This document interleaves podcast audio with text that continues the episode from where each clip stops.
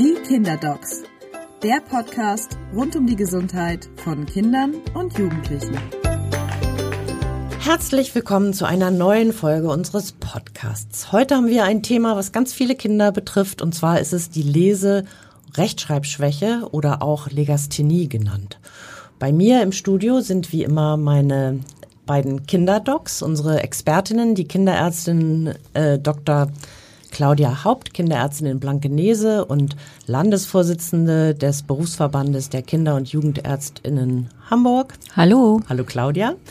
Und Dr. Charlotte Schulz, sie hat eine Kinderarztpraxis in Hamburg Hohe Luft und ist Sprecherin des Berufsverbandes der Kinder- und Jugendärztinnen Hamburg. Hallo. Mein Name ist Insa Gall und äh, Bevor ich noch einen weiteren Gast vorstelle, den wir heute ausnahmsweise hier in unserem Podcast begrüßen können, möchte ich sagen, wenn ihr, liebe Eltern, Fragen habt oder liebe Lehrer, liebe Erzieher, wer, liebe Großeltern, wer immer uns hört, könnt ihr uns Fragen schreiben. Und zwar schriftlich bitte an eine E-Mail-Adresse, die lautet wie folgt. Kinderdocs, also Kinder und dann gleich in einem Wort D-O-C-S, at abendblatt.de.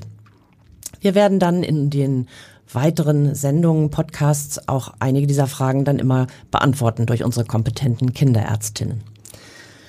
Jetzt zu unserem Gast. Bei uns ist auch Judith zu Eulenburg. Sie ist Sprachheilpädagogin und eine ausgewiesene Expertin bei den Themen, über die wir heute sprechen wollen.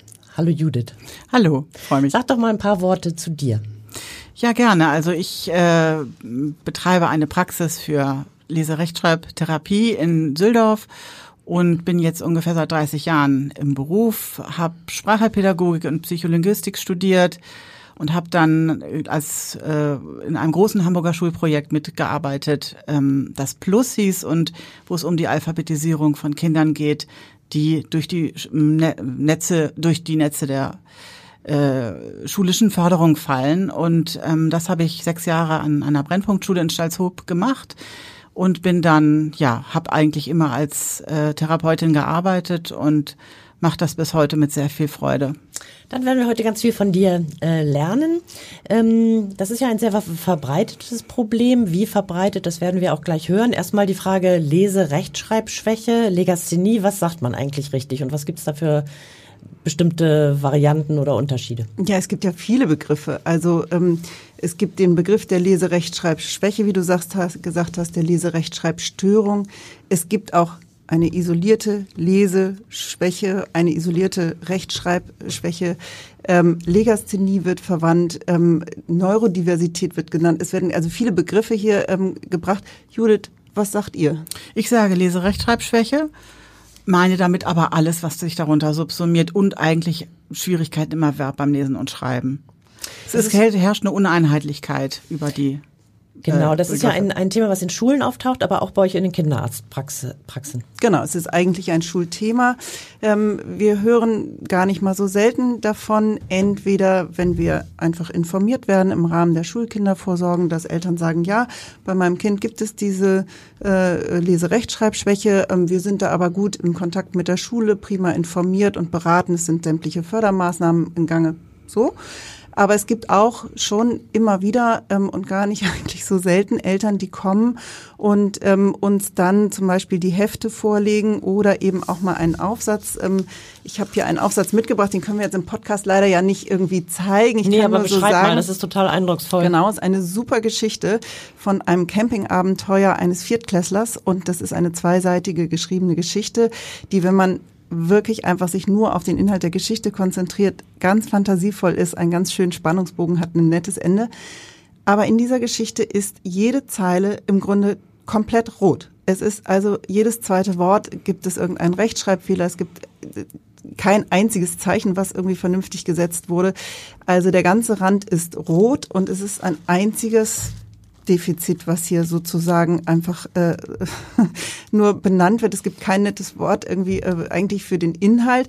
Und das ist natürlich was, dann kommen Eltern und sagen, was machen wir damit? Und ähm, da geht es einfach darum, dass wir versuchen, die Eltern bestmöglich zu beraten.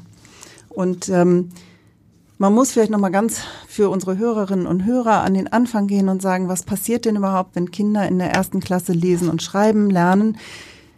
Man muss sich das so vorstellen, als ob die einen unbekannten Code ähm, entziffern lernen und das auch so verinnerlichen, automatisieren, dass sie das dann anwenden können. Und die Kinder mit der Leserechtschreibschwäche, die können das nicht. Also diese Buchstaben, dieser Code bleibt für sie ein großes Rätsel. Rätsel. Genau. Es ist relativ häufig. Man geht davon aus, dass es sieben bis zehn Prozent der Schüler betrifft. Also Oha. so als Veranschaulichung vielleicht ähm, kann man sagen, in jeder Grundschulklasse sitzen eigentlich zwei Kinder, die das betrifft.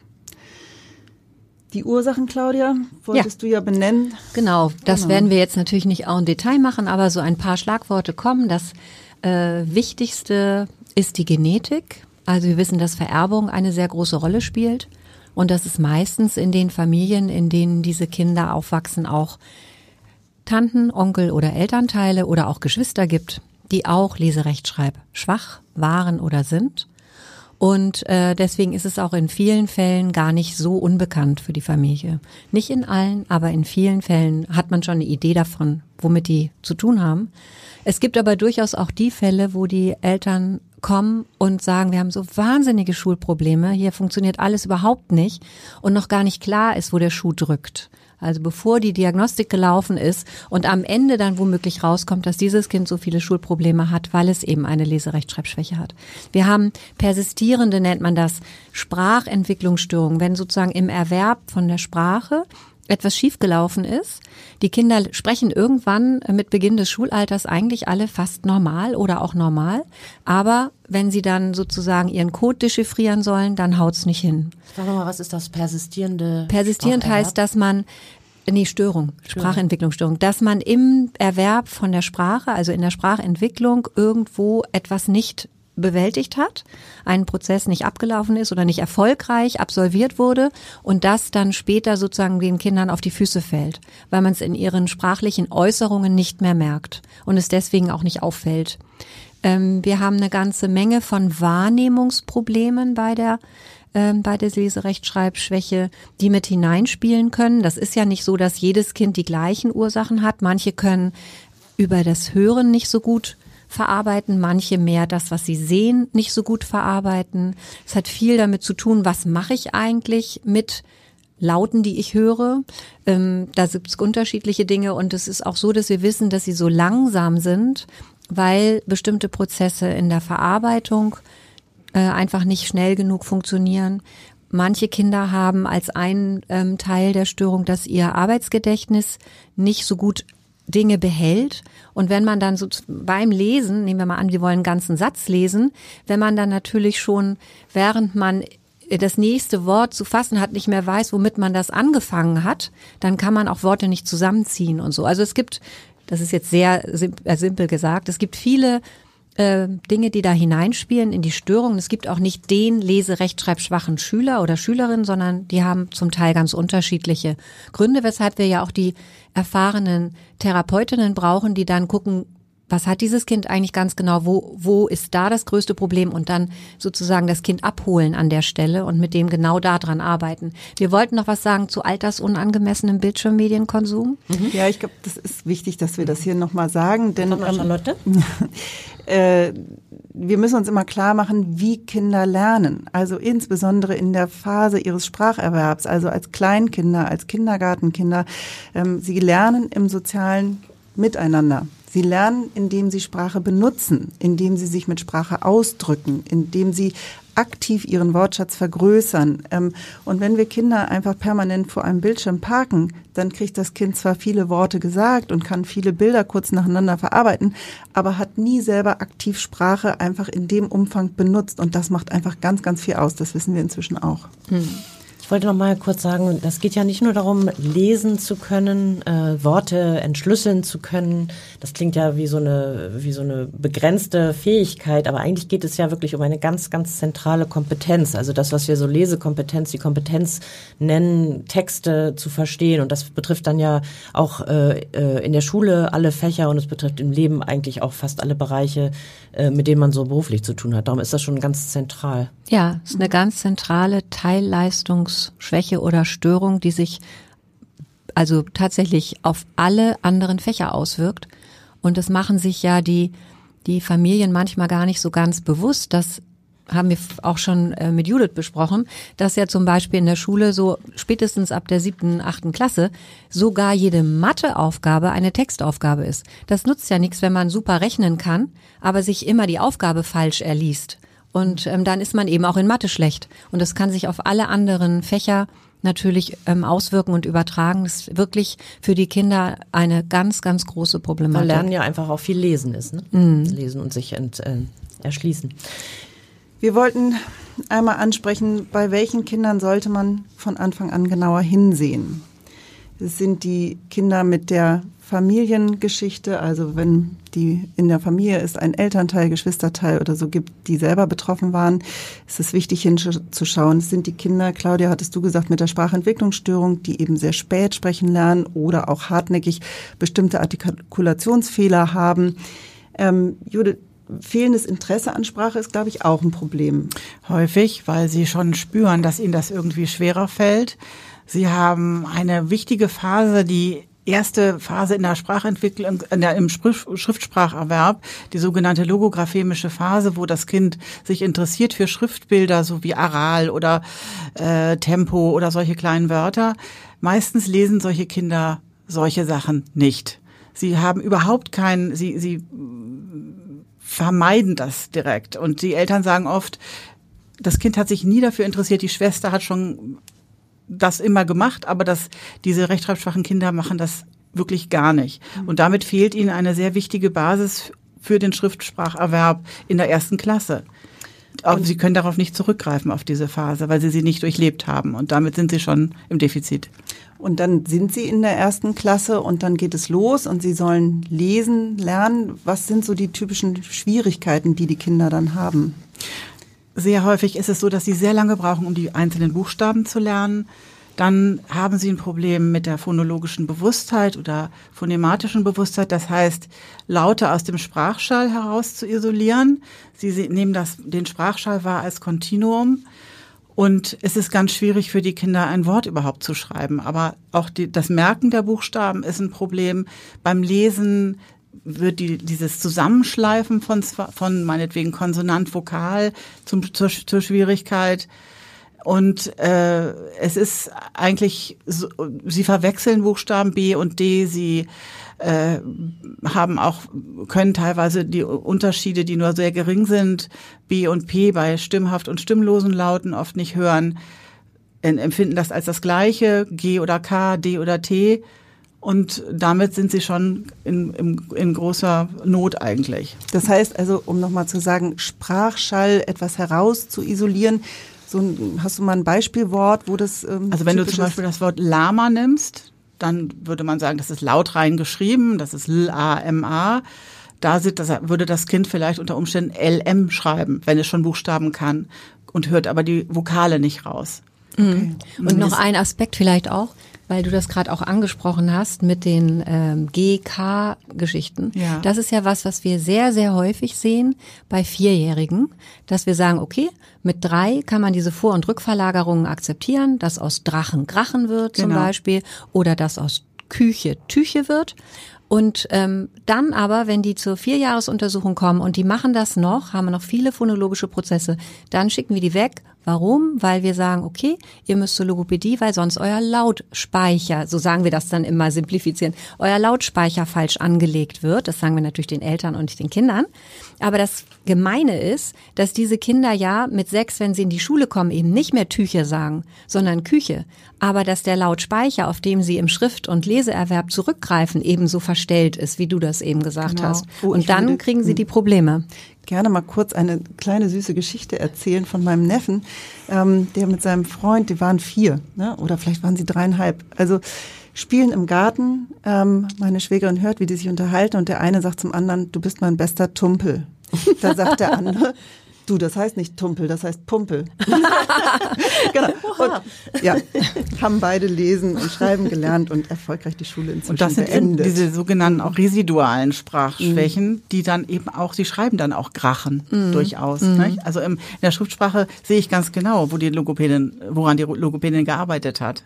Ja. Judith, sind das denn tatsächlich diese kleinen Probleme oder auch dann äh, größer werdenden Probleme, äh, die richtigen Laute zu schreiben, äh, die in der Schule sich zeigen, die das Problem beschreiben oder merkt man das auch noch an anderen Dingen? Also ich würde sagen, das sind schon die Hauptprobleme. Es ist aber auch n, n, überhaupt eine, diese Fähigkeit, auch Silben zu hören, zu reimen, Reimworte zu finden. Also es ist ein generelles Sprachgefühl, was nicht so vorhanden ist. Und es ist auch ein wirkliches, das Kind verwehrt es auch. Also auch da, wenn das Kind so eine Abwehr zeigt, müssen wir sehr hellhörig sein und nicht sagen, das kommt schon, dass irgendwann platzt der Knoten, der platzt meistens dann leider nicht. Wie ist denn das für die Kinder selber? Wie gehen die denn damit um oder was, wie empfinden die das, wenn sie da so eigentlich häufiger scheitern an dem, was ihre Klassenkameraden vielleicht gut können? Ja, sie, sie kommen sehr ins Schlingern und fühlen sich ohnmächtig, kriegen Bauchschmerzen, Schlafstörungen sind äh, sehr unruhig, sind auch teilweise aggressiv, je nach Temperament so und äh, haben aber ihre Gründe natürlich, die wir natürlich verstehen müssen und lesen müssen auch. Und man muss ja so davon ausgehen, dass sie in der Entwicklung äh, schon jetzt hinterherhinken. Und das macht wahnsinnigen Stress. Und dieser Stress ist furchtbar. Das ist das, was wir ja auch erleben, wenn die Eltern zu uns in die Praxis kommen. Die kommen ja, weil die ganze Familie eine große Not hat, weil das wirklich ein Thema ist, was die ganze Familie wirklich unter Druck setzt und ähm, auch diese Hilflosigkeit. Und die Kinder, so wie du das gesagt hast, die, die erleben einen permanenten Frust, eine permanente Inkompetenz, was wirklich dazu führt, dass die das nachher blockieren. Die wollen sich nicht mehr mit Buchstaben besprechen, äh, be beschäftigen. Ne? Weil also, sie da immer nur Miss oder viele Misserfolge genau, haben. Hm. Genau. Aber es ist leider nicht immer so offenkundig. Mhm. Also mhm. von den vielen Kindern, die wir sehen, wegen Schulproblemen, ihr könnt jetzt die kleinen Tüdelchen nicht sehen, die ich da mache, ähm, ist natürlich ein Teil die nicht erkannte Leserechtschreibschwäche. Aber da sind auch andere dazwischen. Die haben vielleicht ein ausgeprägtes Aufmerksamkeitsdefizit ohne Hyperaktivität und sind nicht erkannt. Ja. Oder die haben eine Dyskalkulie. Die haben dann oft ja nicht nur beim Rechnen selbst Schwierigkeiten, sondern auch noch bei anderen ähm, logischen Denkprozessen oder so.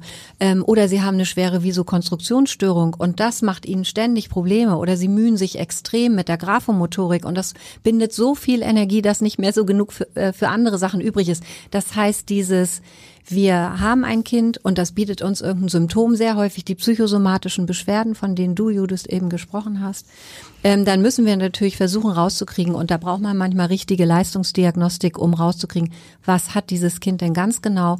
Denn einfach nur irgendwie ins Agieren zu kommen, bringt ja nichts, wenn man nicht weiß, Blaue, was ne? dieses Kind braucht. Was, wann genau. wird denn äh, die Legasthenie, liebe Judith, zumeist äh, diagnostiziert und wie? Also wir haben ja in der Schule, in, in Hamburger Schulen ein Instrumentarium, das ist der Schnabeltest, der wird alle halbe Jahr durchgeführt. Und das ist äh, ein standardisierter Rechtschreibtest, der auch ganz aussagekräftig ist oder sehr aussagekräftig.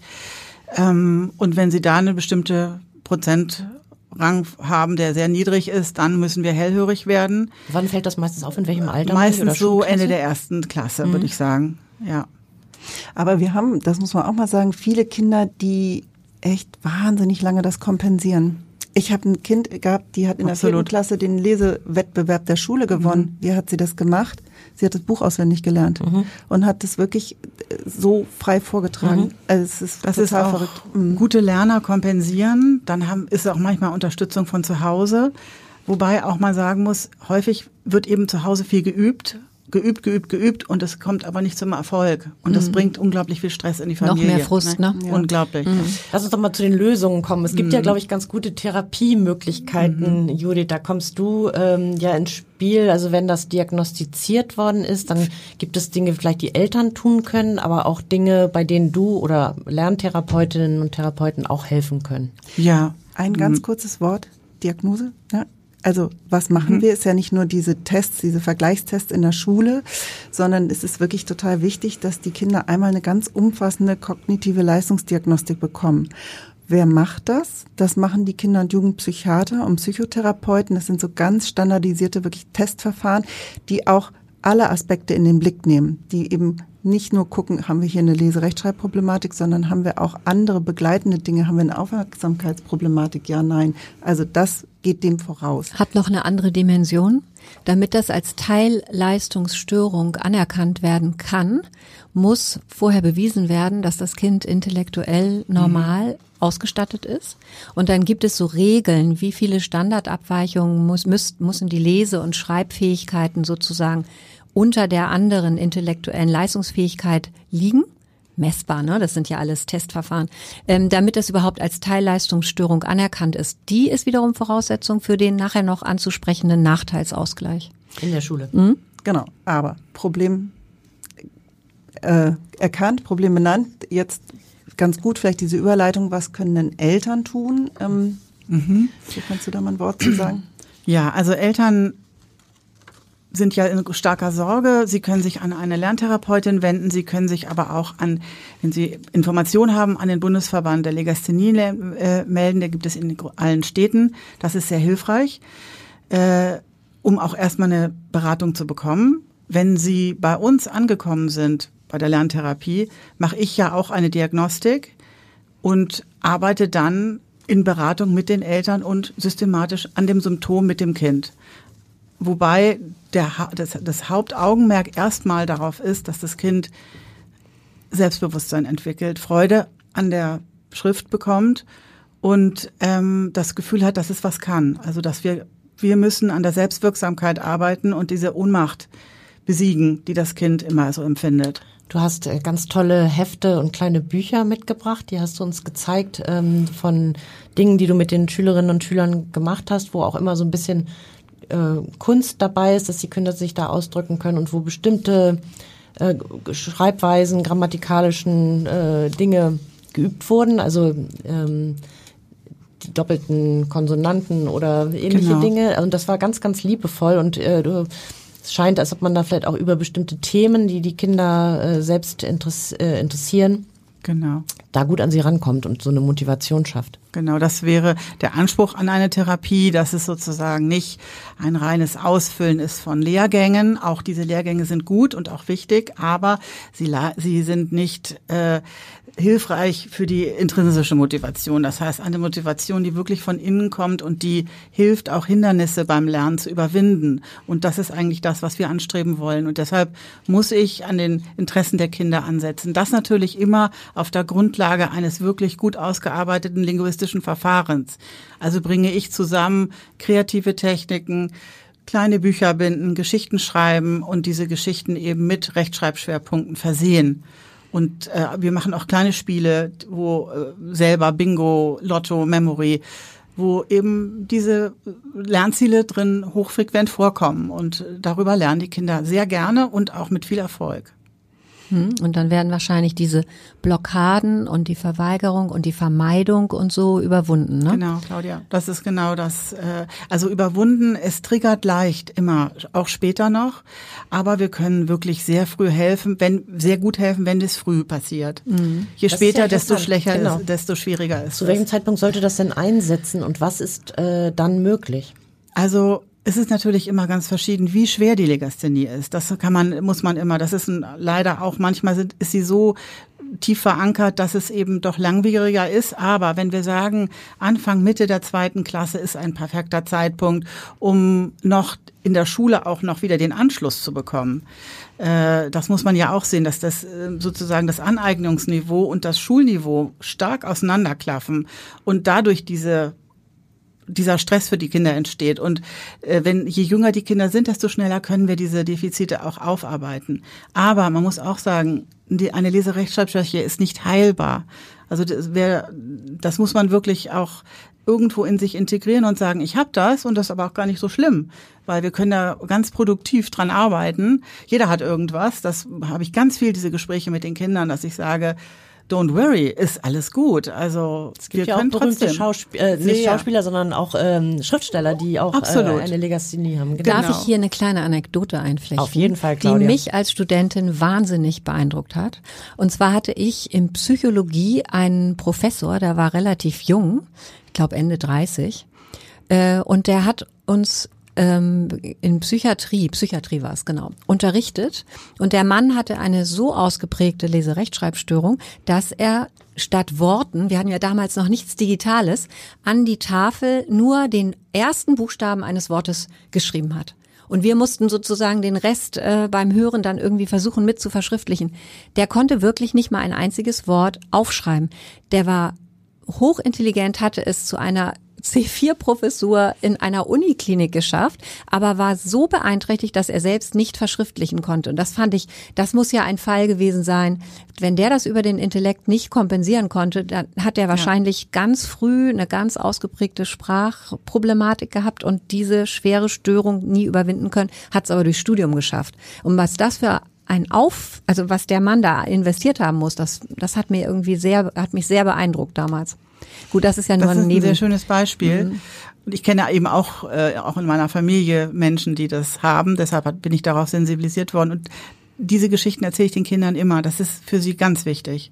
Hm. Dass das man es schaffen kann. Absolut, absolut. Hm. Und im Studio, auch gerade wenn Kinder Interessen haben und wir denen nachgehen, ihre Stärken betonen, dann äh, gehen die ihren Weg alle. Und sie sind jetzt alle in Ausbildung und Studium. Also genau, das wäre meine Frage. Also äh, wenn das äh, optimal gefördert wird, auch äh, zu rechtzeitig einsetzt, die Förderung und dann gut verläuft, was ist denn dann möglich, bestenfalls? Also bestenfalls ist ein Abitur möglich, ein Fachabitur, aber es ist auch ein guter äh, äh, Realschulabschluss äh, möglich. Ähm, die bei, meisten machen bei mir den Realschulabschluss oder ein Abitur eigentlich. Studium, dual, sehr ideal auch für Kinder, die äh, ist, ist wunderbar, die fallen überhaupt nicht mehr auf. Äh, ich habe auch einen Jungen, den habe ich sehr lange betreut, der hatte eine, wirklich eine sehr schwere Legasthenie, der hat dann äh, Abitur geschafft, ein ganz gutes und hat studiert jetzt Landwirtschaft. Der mhm. hat immer äh, Natur geliebt und äh, es ist eben auch so wichtig zu betonen, dass wir immer auch gucken müssen, wo sind die Interessen, was leitet das Kind, was macht ihm Freude und nicht immer nur dies muss jetzt an die Norm sich angleichen und jenes. Also das ist wirklich für mich auch in meiner Elternarbeit ein unglaublich wichtiger Punkt. St und das Stärken, stärken, ne? Stärken, stärken, das entlastet mhm. die Eltern auch sehr. Mhm. Können wir noch einmal auf eine Sache, weil du vorhin hast du einmal gesagt, so früh wie möglich. Ja. Und ich würde gerne, oder Charlotte und ich hatten gedacht, wir sagen auch einmal, was Eltern tun können, ganz früh. Mhm. Also ja. vielleicht, um auch zu vermeiden, dass es überhaupt zu diesen äh, Störungen kommt. Und da ähm, drehen wir nochmal einen kleinen Kreise zurück. Eltern können ganz früh, eigentlich von Tag eins, wenn sie mit dem Baby im Kontakt sind, ein sprachfrüh förderndes Verhalten haben. Sie können in in der Umgebung des Babys ganz viel Sprache verwenden, ganz viel benennen, beim An- und Ausziehen, beim Waschen, immer. Und jetzt kommt das eine Ärmchen, jetzt das andere. Ja, wir spielen zehn kleine Krabbelfinger, wir singen zusammen, wir lesen wahnsinnig viel vor. Äh, diese Dinge können ja auch schon diese phonematische Bewusstheit, Absolut. die du vorhin angesprochen hast, sehr, sehr fördern. Und da, das darf man nicht unterschätzen. Das kommt lange vor der Lerntherapie, was Eltern in den Familien tun können. Und ich weiß, wir sind nicht so gut in der Zeit, aber ich sage trotzdem noch ein Beispiel. Meine Töchter waren in der Kindergartenzeit mit, einer, mit zwei Brüdern befreundet. Ich habe zwei Mädchen, sehr sprachgewandt und die haben waren aller allerbeste Kumpel mit zwei Jungs. Die Jungs aus einer Familie von zwei Informatikereltern. In der Familie wurde wahnsinnig viel Bildschirm gemacht und ganz wenig gesprochen. Also wenn wir uns getroffen haben, alle zusammen, dann haben wir richtig gemerkt, wie in dieser Familie verbal fast gar nicht kommuniziert wurde. Beide Jungs super intelligent, haben enorme Schwierigkeiten in der Schule gekriegt, weil sie leserechtschreibschwach waren, obwohl die total clever waren. Und das war so ein Beispiel, wo man gesehen hat, in dieser Familie spielte Sprechen, Sprache eine ganz untergeordnete Rolle. Und das ist so ein Punkt, wo wir auch immer darauf hinweisen, ihr könnt zu Hause schon ganz schön viel tun. Und vorlesen. Ja, vorlesen, Auch vorlesen ist ein Riesen. Vorlesen, ja. Genau. Mhm. Ähm, und ich finde, wenn die Kinder dann ähm, aber in der Schule ihre großen Schwierigkeiten haben und es geht darum, dass sie jetzt ähm, eine Sprach, ähm, eine, eine Lerntherapie machen, ähm, die Rolle der Eltern ist total wichtig, auch dabei, dass die wirklich versuchen, den Stress rauszunehmen, dass die wirklich das Positive verstärken, dass die die Anstrengungen belohnen und dass sie sich auch als Team verstehen, ja, bitte. Ganz ja? wichtig. Also ohne die Eltern geht gar nichts. Wenn die Eltern das nicht interessiert, dann, dann haben die Kinder keine Chance.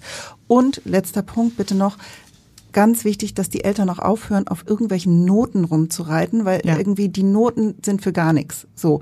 Ähm, und hier nochmal einmal bitte was einmal Stichwort bitte Nachteilsausgleich, also was ja, sehr heikles Thema, wichtig? der Nachteilsausgleich. Es das gibt, betrifft die Schule, ne? Das betrifft die Schule, wenn eine Leserechtschreibschwäche diagnostiziert ist gibt es in Hamburg einen, in allen Bundesländern einen Nachteilsausgleich, der aber in allen Bundesländern verschieden ist. Ich habe jetzt in vielen Bundesländern schon gearbeitet und in Hamburg haben wir eigentlich nur einen Zeitzuschlag und die Möglichkeit, dass unter Umständen eine Arbeits Aufgabe vorgelesen wird, was auch schon mal eine Hilfe ist. Ganz kurz nochmal zur Erläuterung. Also ja. wenn Kinder in der Schule in eine Arbeit schreiben müssen oder eine Klausur später, dann bekommen sie, diejenigen, die so eine anerkannte äh, Legasthenie genau. haben, bekommen mehr Zeit. Die bekommen eine Viertelstunde, Viertelstunde. Viertelstunde. Viertelstunde, was nicht so wahnsinnig viel mhm. ist für das Tempo, in dem die arbeiten. Es gibt in anderen Bundesländern den Notenschutz. Das bedeutet, dass die Rechtschreibung nicht in die Note einfließt. Und das ist finde ich eine unglaubliche Erleichterung. Das haben wir in Hamburg nicht. Der Bundesverband kämpft dafür schon seit Jahren, Jahrzehnten. Leider haben wir es bisher nicht erreicht. Aber äh, es wäre, alle Kinder, die das bekommen, verbessern sich. Denn sie wollen eigentlich gar keinen Notenschutz. Sie wollen eigentlich wie alle anderen genauso bewertet werden. Sie wollen keine Extrawurst sein, weil oft gesagt wird, ja mein Gott, äh, sie ruhen sich danach darauf aus und schreiben, wie sie wollen und wenn wir so, das ist nicht, das ist nicht meine Erfahrung. Meine Erfahrung ist, dass es erstmal extrem entlastet und man natürlich trotzdem individuell gucken muss. Guck mal, letzte Arbeit waren so viele Fehler, jetzt sind es viel weniger. Und äh, nur ist es eben, wir, wir müssen wirklich über Stress sprechen, weil der Stress so unglaublich schädlich ist und diese Kinder in eine schreckliche Situation befördert. Und der würde sich extrem reduzieren, wenn wir einen vernünftigen Nachteilsausgleich hätten. Mhm. Apropos vernünftig, nochmal eine Frage. Also ähm, Lerntherapie ist oft sinnvoll in solchen Fällen, haben wir gelernt. Ähm, muss man das eigentlich selbst bezahlen oder übernimmt das ein Kostenträger? Es gibt die Möglichkeit in Hamburg der außerunterrichtlichen Lernhilfen, die als ich angefangen habe zu arbeiten, ins Leben gerufen wurde. Das ist eine Finanzierung für Gruppentherapien und auch nur für Kinder, die unter zehn Prozent, also unter, also eigentlich unter zehn im Hamburger, in diesem Schnabeltest sind, in diesem Rechtschreibtest. Das ist natürlich eine, eine, diese Kinder haben große, große, große Probleme. Die anderen gehen leer aus das muss man sagen.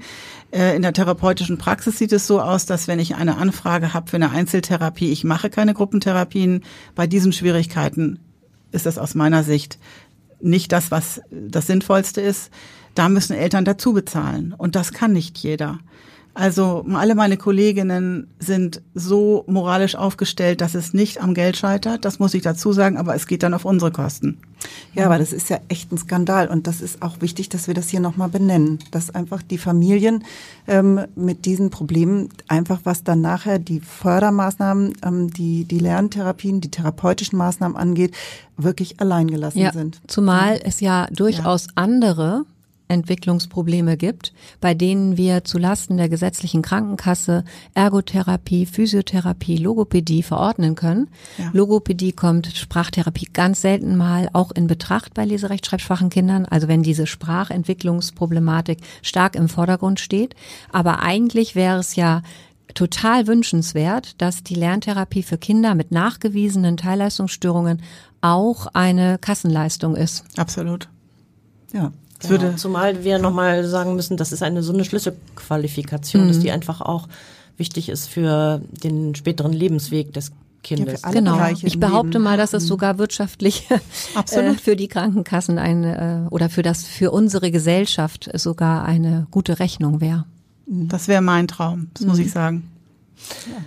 Sehr interessant das. Also ähm, wir haben gelernt über die Legasthenie, dass man ähm, da ohnehin schon mal ganz früh als Eltern ansetzen kann und so viel reden sollte mit den Kindern, wie es geht und in der Familie da liebevoll Geschichten vorliest und erzählt. Dass ähm, man aber auch aufmerken sollte, wenn so in der ersten Klasse, wenn es da Kinder anfangen, Pro ähm, Probleme zu bekommen und dass dann Lerntherapie, wenn sie früh ansetzt und gut ist, ähm, doch eigentlich auch unheimlich viel bewegen kann noch. Und wahrscheinlich geht es zuallererst darum, die Kinder einfach auch zu stärken und aus dem Frust rauszuholen, der sich ergibt, wenn sie so Misserfolge Absolut, immer ja. erleben. Genau. Ihr Lieben, vielen Dank, dass ihr alle da wart. Vielen Dank besonders an dich, Judith. Vielen Dank. Ich ja, vielen Dank, liebe Judith. Ja, danke. War schön. Weitere Podcasts finden Sie unter abendblatt.de slash podcast.